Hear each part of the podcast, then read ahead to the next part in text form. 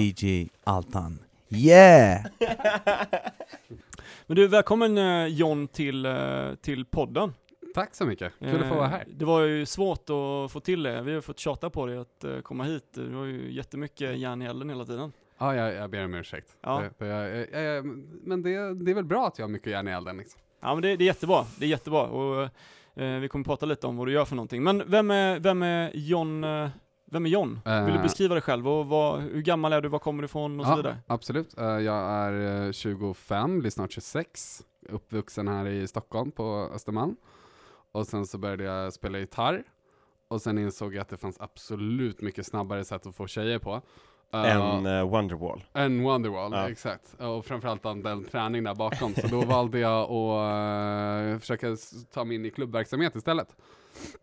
Så jag började träna som DJ och kolla in det där. Väldigt precis när den här DJ-vågen När, när var detta? Ja precis, när var Ja, detta? men fan, vad pratar vi då? Typ 17 bast någonstans snackar vi nu. Så att vi, eh, ja, det är väl nio år sedan då. Mm. Någonstans jag började min resa. 2009 någonting. Ja. Ish. Och då var inte, då hade inte DJs Nej. smält lika mycket. Nej. Det var innan Avicii och Swedish House med för det. Så då var det rätt lätt att ta sig in i det. Så vi började liksom bara spela på lite dåliga svartklubbar och sen så spelade vi på F12 och Spybar och så här. Jag fick till och med ansvaret över vissa dagar på vissa olika klubbar där jag fick boka DJs och sånt. Och sen så jobbade jag på och spelade på en svartklubb som heter Knast. Som eh, man egentligen inte riktigt ska prata om. uh, av många anledningar. Men i alla fall så en vacker dag så satt de i skiten i baren. De hade bara en bartender, det var fredag och så här, och jag var typ, vi var typ tre DJs. Och så, så sa bartendern, fan kom in, kom in så här, hoppa in och hjälp till. Ja. Så hoppade jag in och typ började tappa lite bärs. Så tyckte jag, fan det här var ju skitroligt. Och så fick jag göra typ min första mojito också till en gäst. Och bara wow. Sen så bl- blev det helt plötsligt så att jag jobbade på det här stället ja, men, fyra dagar i veckan samtidigt som jag gick gymnasiet. Ja. Som bartender. Ja. Rätt vad det blev. Uh, där jag, och då jobbade jag där med någon kille som heter Patrik Tapper. Som senare tog sig iväg till att jobba på Tjoget, Mr French. Han är nu fr- eh, brand ambassador för Fernet Branca. Så det var den första personen jag fick jobba med som då visade en väldigt glad och väckte en elektricitet i det jag höll på med. Uh, och någonstans därifrån så insåg jag att det här kan jag inte riktigt hålla på hela livet. Och så hade jag fortfarande gymnasie och uh, jobbiga sena kvällar. Så att jag, fan men jag ska ta det lite mer seriöst och kanske inte ha det här jobbet som en fest utan lite mer roligare.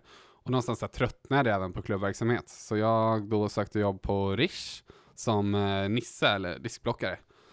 Mina föräldrar var ju där typ fem dagar i veckan, så det var, det var, kände redan alla där typ, Mm. så att jag fick nog jobb ganska direkt. Eh, och sen där så tyckte jag det var verkligen jättekul. Jag fick servera folk och smaka på allt och träffa typ kändisar och hela den radan. Eh, och mycket, väldigt mycket familjevänner och sånt som alltid kom förbi och stötta och så här. Och då så, men baren var ju det jag var intresserad av, så jag tjatade och tjatade, så fick jag hoppa in i baren och hjälpa till att plocka disk där istället. Eh, under min mentor Stefan Lindström då, som är väl typ en av bar Sveriges viktigaste personer. Uh, och sen så efter, då så tog jag liksom skolböcker och började liksom lära om att bli bartender och började plugga vin och sådär, följa med på alla kurserna. Och sen så fick jag till slut jobba i baren. Och då fick jag hoppa in i lilla baren som är väldigt musikorienterat. Jobbade där ett par år. Sen så fick jag hoppa in i stora baren som krävs under samma kunskap, men ändå lite mer eh, restaurangtänk kanske, på ett annat sätt. Lite äldre publik är väl nog snällaste sättet att säga det på. Mm. Uh, så jag, det slutade med att jag stod där i de barerna i nästan se- sex år typ. Tills eh, då de startade en ny cocktailbar i Teatergrillen som heter Teaterbaren. Som eh, blev, när jag var där, driven av en kille som heter Martin Lundgren, som också syns i tv och skriver böcker och så här om cocktails. Uh, och då tyckte de att jag skulle kunna få flyga, testa mina vingar där uppe. Jobbade där ungefär ett år, hade supertrevligt, verkligen samma sak där, fem, sex dagar i veckan. Fick lära mig mer och mer om hur bar, barlivet är liksom på en lite mer exklusiv nivå. Och kände där att det här var superkul. Men att jag då efter nästan sju år på ett företag, att jag började, fan jag behövde göra någonting liksom för att uh, hitta mer kunskap och kunna utvecklas mer i det här jobbet. Så då sökte jag jobb på Grand Hotel. Uh, blev uh, frågad av Fredrik Lindfors då faktiskt, som, är, som har vunnit sommelier-SM typ tre år i rad. Uh, så uh, blev jättehedrad. Kom dit, jobbade i ett år. Uh, fantastisk bar, jättefint ställe. Uh, men sen så kände jag inte riktigt att det var någonting för mig heller. Och fick då jobb av en kille som redan jobbade på Grand Hotel som snodde mig till Hallwylska. Som Mm. fina palatset och museet på gården där så har de liksom en restaurang och en fin cocktailbar som är skapad av ett företag som heter Liquid Management. Där var ju vi i somras, eh, när vi, eh, precis in, Ja, just det. innan, Ja, innan du började så På träffade deras vi där. tioårsjubileum, Ja, det var exakt. en jättehäftig lokal alltså. Ja, Ja. men det var kul. Mm. Och där blev jag assisterande barchef. Mm. Och det var väl typ det jag ville nå efter alla byten, att jag ville få lite mer administrativ roll än att bara stå och göra drinkar. Även om det är jättekul så eh, tror jag att jag hade nog kunnat stanna till, med den dricksen och sånt man fick, så hade jag nog kunnat stanna till jag var 60 på Rish och bara leva goda livet. Men jag hade nog inte utvecklat så mycket som jag ville göra. Mm. Eh, målet är väl någon gång i framtiden att kanske få ett form av kontorsjobb med dryck. Eller nå- kanske jobba med något sånt som mamma gör eller något i den stilen. För att stå i service, jag menar jag skulle inte vilja vara kock om jag jobbade med mat heller, utan jag kanske skulle gärna vilja skriva recepten eller något sånt där. Mm. Så därifrån fick jag gå vidare. Och på så fick jag verkligen börja med det på en väldigt snäll nivå. Liksom. Sköta lite mer drifthantering och hjälpa till med enklare beställningar och, och schema och skriva rapporter efter stängning och sådana grejer. Gå vidare därifrån och tyckte det var superkul, men det var ju bara uppe på sommaren. Uh, och då så blev jag kontaktad av de som hade det, uh, som heter Liquid Management, som är ett barkonsultföretag, där även Andreas Portnoff, dryckesansvarig för Vapiano, också jobbar. Som, uh, Ja, under sommaren där så hade vi börjat ta lite kontakt med, med. Liquid Management och att vi skulle köra Mm. igång den här nya barsatsningen på, på Vapiano. mm, Och det var väl i samma veva där då som de kontaktade dig va? För Ja. en, en del i deras uppdrag var ju att hitta en, en liksom nyckelperson som kunde vara med i den här utrullningen och, verkligen, och sen också ta det vidare liksom efteråt. Mm. precis, och då blev jag kontaktad av dem. Och frågade om jag, de frågade helt enkelt, vill du börja jobba för oss på Vapiano? Vad tänkte du då? Um, alltså, ska jag vara helt ärlig? Jag, jag hade faktiskt aldrig varit på Vapiano, nå- någonsin. Uh, jag visste att det låg en uppe på Kungsbron, och så visste jag att det låg en på uh, i Gamla stan. Jag hade aldrig varit på någon av dem. Och sen så kommer jag ihåg att jag hade träffat en tjej för väldigt länge sedan som hade jobbat där. Men hon var väldigt snygg och så, så då hade jag ganska bra så här, bas för vad det är för jobb jag tar. Så jag sa ja, absolut, men det löser vi. Eh, och gick dit och testade lite barer, testade alla olika, se vad som, vad som hände. Eh, det var inte riktigt den typen av barer eller restauranger som jag har jobbat för tidigare på samma sätt alls. Eh, men det fanns ju otroligt stora utvecklingsmöjligheter. Och framförallt då att jag fick liksom en liten eh, vad ska, man säga, en liten eh, utvecklingskurs till, av eh, Liquid Management också, så kände jag att jag verkligen, men det här kan jag, om jag gör det här i tio år så kommer jag kunna göra precis vad jag vill sen. Liksom. För nu har jag redan jobbat lyxiga restauranger och sådär. Nu får jag verkligen en stor chans att jobba lite mer administrativt med barutveckling och sånt, vilket var det precis jag ville göra. Så jag blev eh, superglad och jättenöjd med jobbet och tackade jag nästan direkt. Eh, ja, det var väl någonstans där. Det är nog min Mm. resa hit. Vad jag kan komma på. Just det. Och vad, vad, eh, vad, nu, har- nu har du ju jobbat ett tag sedan. Du började, du började ju efter sommaren. När vi- ja, när vi i eh, gjorde- september eller? Jag började precis eh, Strax tre innan vi- veckor innan öppning. Ja, Ja. september då någon gång. Och då jobbade jag fortfarande på Hallweyska eh, heltid. Ja. Så att jag snurrade två bollar i luften innan öppning och sen slutade jag väl typ där borta dag ett vi började på eh, Sture. Men det var ju när vi renoverade Sturegatan och gjorde Ja, öppningen precis. av den Mm. liksom. Eh, Precis. Och eh, nu har du ju varit med i, ja, inte ett år än, men snart. Och då har du börjat jobba på Vasagatan nu också. Ja, exakt. Så nu är det två barer som gäller. Vasagatan öppnade för en dryg En vecka sedan idag. Ja, en vecka sedan idag. Ja. Men berätta, vad, vad, vad har vi gjort på, i barerna då? På, på Sturegatan och Vasagatan? Alltså det vi kände direkt när vi kom dit var att vi, vi behöver göra, vi behöver uppfräscha cocktailsen lite. Och, så så här, och framförallt mer utbildning. Och sen Vapiano har ett jättebra tänk där, verkligen för att som, som många av er som har klättrat lite, så börjar man gärna på, med en station och sen så kan man se om man kan få flera och sen så den som kan göra flest, de får en medalj och sen om man kan ännu fler, då brukar man få en, ett chefsjobb typ. Uh, vilket är en superbra modell. Men i baren så känner, alltså det är så mycket kunskap att ta in. Alltså jag sitter fortfarande och pluggar och det har jag gjort det i nästan tio år. Och jag, jag lär mig fortfarande varje dag. Och hade jag ställt mig in i köket i, alltså jag gick in häromdagen in till Sturegatans kök och frågade vad kastrullerna är till att koka pasta. Eh, alltså det skulle börja brinna liksom. Eh, så att jag, jag känner mig inte bekväm med att jag ska snurra. Och då känner jag att om man får drar in lite personal, sätter dem i baren och sen så sköter vi bara en utbildning där, ser till en utveckling där. Eh, så kan man få riktigt bra bartenders. Och vilket jag känner mig jättenöjd för det är på Sture nu. Så att de kom dit med nästan ingen erfarenhet alls. Nu skulle de kunna jobba med mig på några av de gamla ställena utan problem. Mm. Ja, jättekul. De är, och, de alla är är- väl kvar också som, Ja, som ingen- började? ingen Ingen, har- har slutat? Ingen har slutat. Det är ett jättebra, eh, jättebra, vad säger man? Bevis, eh, bevis recept. Ja. Tecken. Ja, tecken. Mm, tecken. Ja. på att man gör någonting rätt i alla Mm. fall. Så att de fortfarande känner sig att de kan utvecklas inom Vapiano utan att behöva byta station. Uh, vilket jag tror var rätt väg att gå. Så nu har vi verkligen, just på Sture, känner mig otroligt nöjd med produkten. Mm. Uh, och då känner vi även cocktails börjar uppgraderas lite. Det har ju inte hänt, alltså Vapiano fokuserar ju väldigt mycket på mat och uh, liksom förändringar där är det specials och sen är det ny dessert och så här. Men om man kollar på barverksamheten så har inte den förändrats jättemycket de Ja, senaste stått åren. ganska still. Väldigt liksom. statisk. Ja. Och då var det första vi tänkte, men, men vi måste få det lite mer levande. Och så kom vi in på ett cocktailkoncept som heter Lorto, eller som är ett matkoncept egentligen som betyder typ köksträdgård eller Mm. något liknande på italienska. Uh, och då kom vi på att vi ska börja jobba lite i säsong, för Vapiano gillar ju säsong och så här, så vi ska ju ta de färska säsongsråvarorna vi har närmast och sen göra lite cocktails på det helt enkelt. Och så ska vi byta det så ofta vi kan. Eh, Inledningsvis gjorde vi det var sjätte vecka, så vi gick starkt ut med eh, jordgubbar och basilika. Gick över till äpple och granatäpple. Vi jobbade med kiwi. Eh, Det var, det var, Ja, det var en hel var, del, Det var en hel eh, del. ja. Alltså, nu är vi senast inne på ananas, kokos och mango. Eh, det är typ den godaste listan. Mm. Men nu har vi även börjat kämpa in liksom för att Vapiano-gäster, Vapiano jobbar väldigt mycket med återkommande gäster. Och det är någonting som man lever på mycket också. Det är nya gäster såklart, men många som kommer, men det där åt jag där, jag vill ha den igen. För då kan jag få den när de är på Malla Scandinavia också. Mm. Uh, så vi kände att det var lite svårt där. Om vi ska, det ena enheten bytte hela tiden och sen de andra var väldigt statiska och gästerna blev lite förvirrade. Så vi började hålla våran lite mer statisk men fortfarande uppgraderad genom att göra så här våra favoriter. Typ. Så lite av listan är säsonger och lite av listan är sånt som är statiskt som vi är väldigt nöjda med. Mm.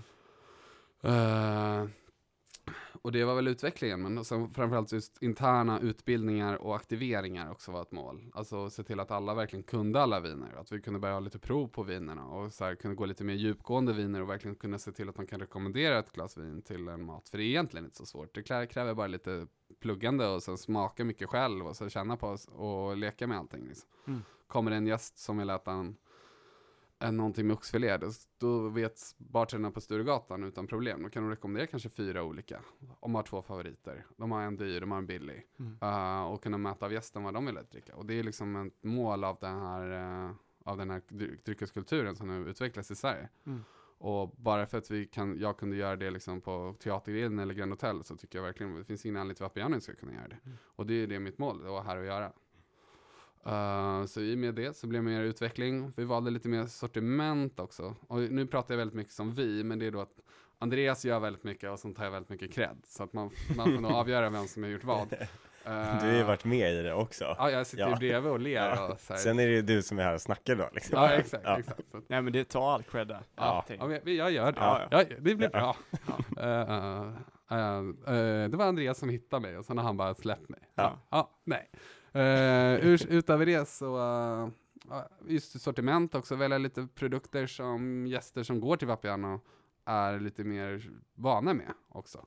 För det var lite produkter tidigare som, alltså även om det var jättebra produkter så igenkänningsfaktorn är väldigt viktig och då får man också tänka på gästens igenkänningsfaktor. Mm. Jag skulle kunna sätta upp viner på listan som jag hade älskat, men som aldrig hade sålt överhuvudtaget. Samma sak med drinkar. Jag skulle kunna ta något jättebittert och spritigt som jag kunde dricka 20 av, men som vi hade Mm. sålt 20 om året av. För att jag var där en gång. Eh, så att då, då valde vi liksom att känna på produkter som vi är vana med, liksom, känna av typen av gäster på Vapiano och sen så handvälja alltihop. Så alla ölerna, all, och nu är vi på väg in med, vi ska välja nya spriter och så valde vi alla vinerna, gjorde om allting. Några som var ju jättebra produkter fick stanna, men sen så uppgraderade det till ännu mer större igenkännlighetsfaktor. Liksom. Vad, är den, vad är den mest säljande drinken på Vapiano nu då? Efter att ha jobbat i typ nästan ett år. Innan jag började jobba där så var det en drink som heter Strawberry Jar. Ja. Uh, och efter jag började jobba där så är det en drink som heter Passionito Royale som jag har gjort. Den drinken sålde mer den, de sex veckorna än vad Strawberry Jar gjorde på alla andra enheter tillsammans. Samma period. Så uh, den var populär. Mm. Färsk passionfrukt, mynta, rom, färskpressad lime, toppas upp med lite bubbel bara. Super Ah, fresh. Nice. Nice. Crisp liksom. Mm. Crisp. Den var asgod. Den, eh, den tyckte jag om. Kul att höra. Den är ju på favoritlistan nu. ja, ja, den serveras Ja, ju alltid. Så finns det, kom förbi och drick den Mhm, allihopa. mhm. Finns Mm. på Vasa och Sture. Ja. Men eh, inom kort så, jag, jag vågar inte säga för mycket, men snart så kommer det hända lite på andra enheter också. Jag, jag var på Gamla stan häromdagen och uh, visade lite drinkar. Kika Ah, lite. kul. Ja. Ja, spännande, det ser vi fram emot.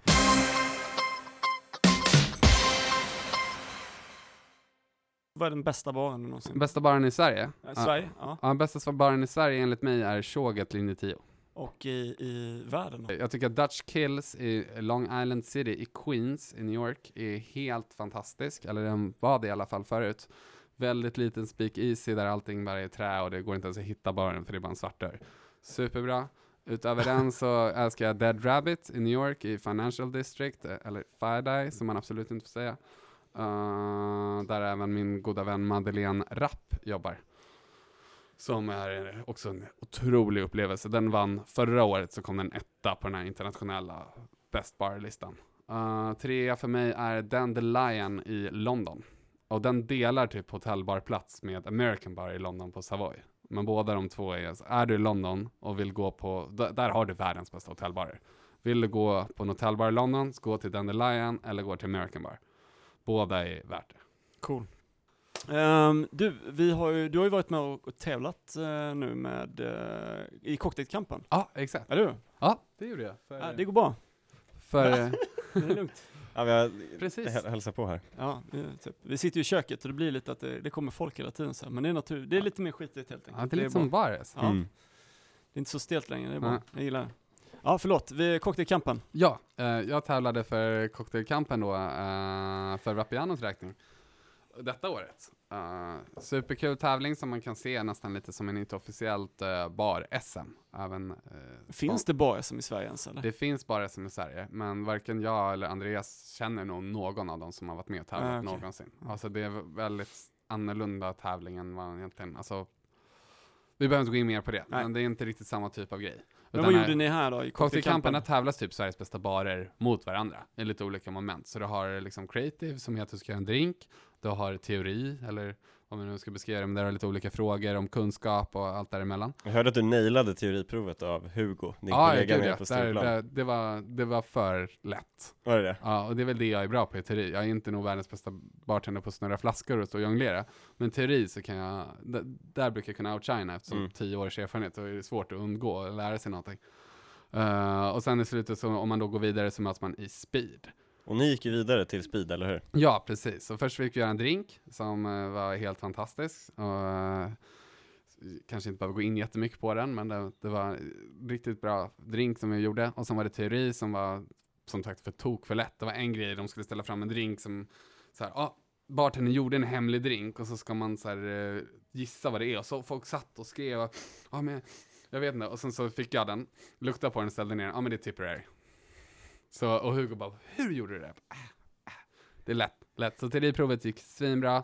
Så gick vi till speeden. Men vänta lite, teoriprov låter ju som någonting man skriver. Ja men det var skriv också. Jo, jo. massa- Ja, men du, nu får du lukta eller få smaka liksom. Ja men det var olika moment. Ja, så okej. ett, en grej var att du skulle lukta en på en drink. drink. Ja, det kom in det, jag menar det. Ja. Typ. Du fick du ändå... Alltså kom in en drink som du skulle Ja. lukta på och sen Ja. så var det liksom, sen skulle du öva typ frihällning. Ja men du ska hälla en exakt fyra, en exakt två efter varandra. Ja. Och sen var det, sen fick du typ fem glas där det inte stod vad det var i och så skulle det lukta vad det var på alla. Och det klarade jag också utan problem. Och sen var det frågor liksom så här, men typ det skulle röra sig, vi fick varumärke, alla får ett varumärke enligt varje hit man är med i. Våret blev eh, Jameson. Uh, och man kunde få då, utöver Jameson så kunde man få tequila, bourbon och eh, gin. Mina professioner, eller min expertis i sprit är tequila, bourbon, gin. Så jag blev jätteglad när jag fick irländsk whisky. Eh, tack för det. Eh, och, så då satt jag ju och nötade. Och jag, alltså jag pluggade så mycket. Jag kunde allting om Jameson whisky. Jag kunde vara så här, hans farfars farfars dotters guldfisk hette och vad de åt. Och jag kunde liksom var floden rinner under destilleriet och vad man gör där, vad man hämtar allt sädesslag, allting. Och sen var frågan var typ, var i Irland ligger destilleriet Jameson? Jaha, okej. ja. Jag vill ha mina typ två dagar tillbaka. Eh, det är inte så att jag har så mycket att göra ändå, så det är värt att plugga till det liksom. Eh, Men så då gjorde ni alltså en drink och sen så körde ni det här provet Ja, och sen så gick ni vidare då till ja speedmomentet. Och de som gjorde det bäst därifrån sig, de fick möta liksom en annan bar i speed. Och sen Mm. gick man vidare till finalen. Och där fick vi möta uh, Taproom, som då vann hela tävlingen förra året, och Asian Post Office, som gjorde såklart jättebra ifrån sig, och vi blev helt överkörda av, uh, av Taproom. Okej. Eh, och Vad gör man i speedmomentet? Speedmomentet så du får liksom en bong typ. Alltså Mm. det var typ, vi skulle göra 20 drinkar och så ska du göra den så snabbt som möjligt. Och så är det jätte, alltså det är så luriga bångar också. Det är så här. Den e- ena var old fashion, old fashion på crossis och sådana saker. Så, som vi klarade, men jag hade is i en drink som inte skulle vara is i, du vet så här, ja men typ två gin och tonic, den ena ska vara utan is, den andra ska vara med ett sugrör. Det var på, Ah. på den nivån. Och så står man där stressad, och sen så står Pernod Ricard där bakom stängda dörrar, det ser man inte, men Pernod Ricard står där och försöker så här, ge en whisky hela tiden.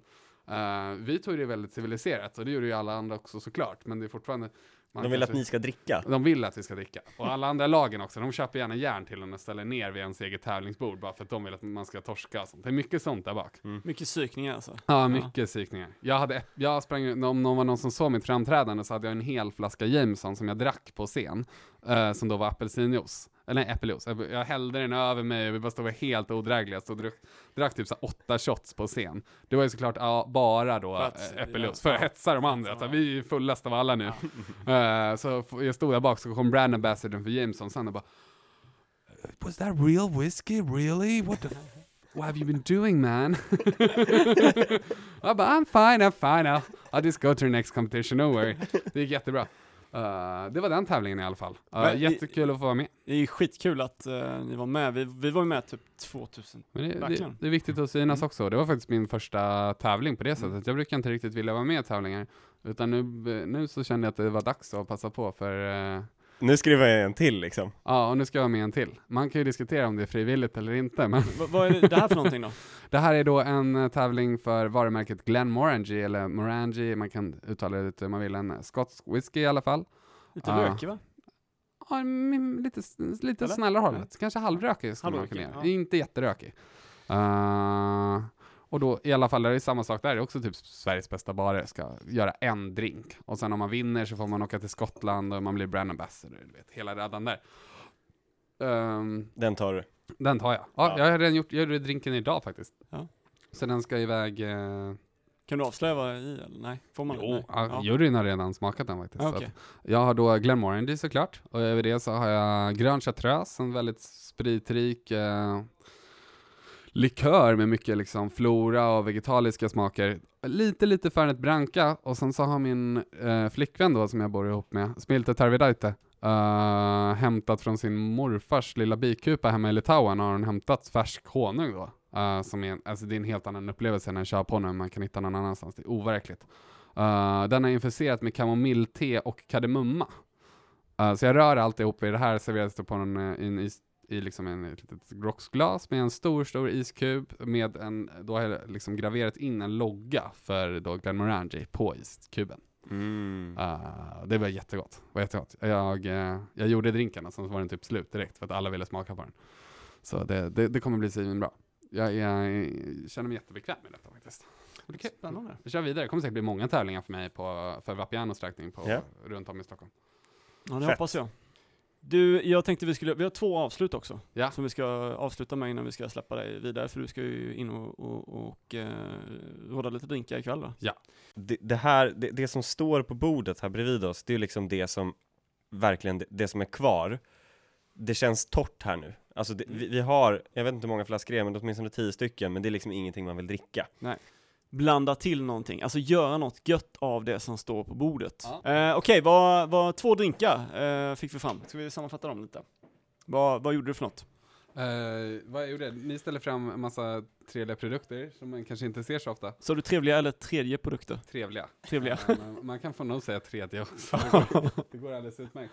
Eh, och sen så med den isen som fanns och så, så fick jag väl hitta på någonting. Ja. Och då hittade jag en gammal trevlig Absolut Peppar. Uh, jag hittade lite Maraschino och Dubonnet. Så jag gjorde en liten uh, eftermiddag-drink helt enkelt. Eh, lite bitter, så old fashion-stilen. Och Ja. alla som har prövat den tyckte det var jättegott. Så jag tyckte Ja. den var rätt så, så du får ju körsbärstoner, du får lite mer mogna vinsmaker från Dubonän, som då är en uh, vermouth. Och sen till det en Absolut Peppar för lite spicy, men även en liksom spritig bas.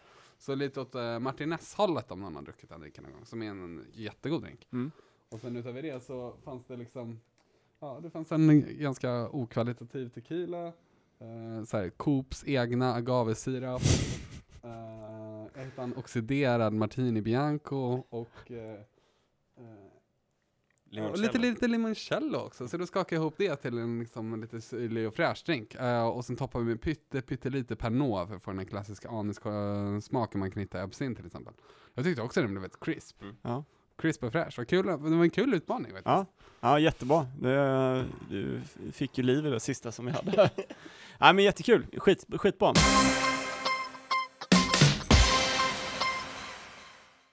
Du, vi ska avsluta också med tre snabba. Glühwein eller Vinshaw? Vanshaw. Vinshaw. Du, kan du bara, vad är skillnaden på Glühwein och Vinshaw? Fan vad rätta det blev. Ja. Alltså, är eh, uppvärmt eh, rött vin på franskt vis. Mycket Ja. apelsintoner och så här. Glühwein är uppvärmt vin på tyskt vis. Det är inte svårare än så. Alltså, Nej. du kan gå in på vilka kryddor det är och så, men det är bara... Men, men du, är Vinshaw, du tog Frank, Frankrike. Ja, Okej, nästa. Gin eller vodka? frågar du någon som jag varit med bar, som bartender mer än en månad kommer de säga gin. Gin.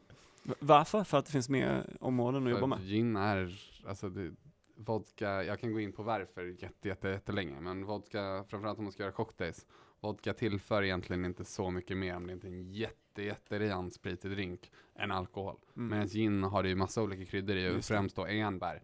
Så om du ska göra en drink med gin så är det ju egentligen vodka med enbärssmak i teorin. Uh, Medan vodka, alltså för mig så jag tycker vodka, jag har smakat vodka som kostar liksom 5000 kronor centilitern, Stolichnaya Himalayan Edition, uh, Elite. Och jag tyckte den var lika god som en vodka för 600 kronor flaskan liksom. Uh, Medan en gin så har jag, där finns det så mycket bredare spektrum, det finns så mycket olika, det händer så mycket mer i olika drinkar, dricka rent. Vad du än gör så kommer ginen alltid vara lite roligare. Det finns några få undantag där en drink typ bara behöver lite sprit och hetta, till exempel Bloody Mary. Visst, man kan ha gin i, men där tycker jag att vodka är godare. Mm. Men om jag inte dricker en Bloody Mary, då har jag nästan alltid gin. Alltså typ, jag vet att min favorit, en av mina favoritbarer då, jag har till en förut som heter Death and Company i New York. Så står det i deras jättevälkända cocktailbok också, att de har, de har, de har en bar, cocktailbar, och det är en av världens största, världens kändaste, helt utan gin, äh, vodka, vodka.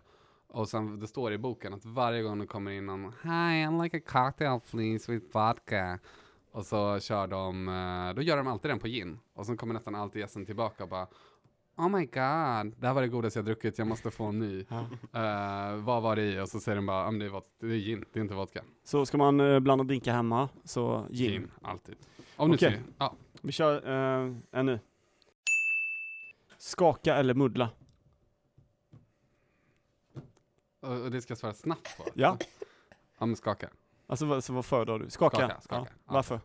För att många drinkar man inte behöver muddlas. Nej. Och framförallt, alltså, typ säg om jag ska ha lite hallon i en drink. Fan har jag mycket att göra, släng bara ner dem i shaken och bara skaka.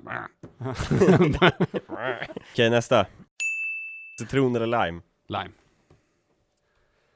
Varför? Utveckla. För att jag föredrar ofta spriter från Sydamerika, där de inte har citroner och det brukar bara automatiskt binda sig bättre med lime. Till exempel agave, destillat, mescal eller tequila. Det blir typ alltid godare med lime än citron där. Okej. Eh, men citron kan vara framträdande ibland och må bättre, men jag tycker preferens så tycker jag det blir godare med lime i. Oftast. Okej, om eh, du får välja då. Nu sista då. Jeltsin vodka eller eh, Vikingfjord vodka? Oj, jag, jag har faktiskt inte druckit någon av dem. Eh, jag antar att det är ganska billiga preparat. Ja. ja. Ja. Eh, det är Jeltsin eller? Jeltsin är ju så här rysk, Ja, så, som du exakt. får på Ja, ja. Tetra Ja, liksom. precis. eh, Och vad heter den andra? Vikingfjord. Är det den ni har där bakom? ja. Ja. Men, ge mig två sekunder alltså. Ja. Jag, jag, jag kom på, jag har druckit Jeltsin någon gång.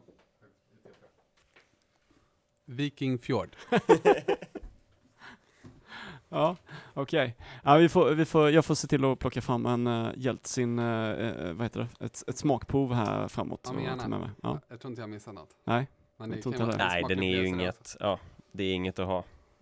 Men den var he- helt, helt OK. Mm. Mm. Smakar liksom, det det är det det ska göra. Det ska smaka så lite som möjligt så ska det bara vara alkohol. Så det var, det var väl, den fullföljde sitt eh, projekt som vodka. Grymt. Du, John, det har varit jättekul och fantastiskt kul att ha dig här och eh, podda tillsammans med dig och få lyssna på drinkar, alkohol. Eh, jag kunde nog lyssnat en timme till tror jag. Men eh, det hinner vi inte just nu. Vi får, vi får köra en uppföljning på det.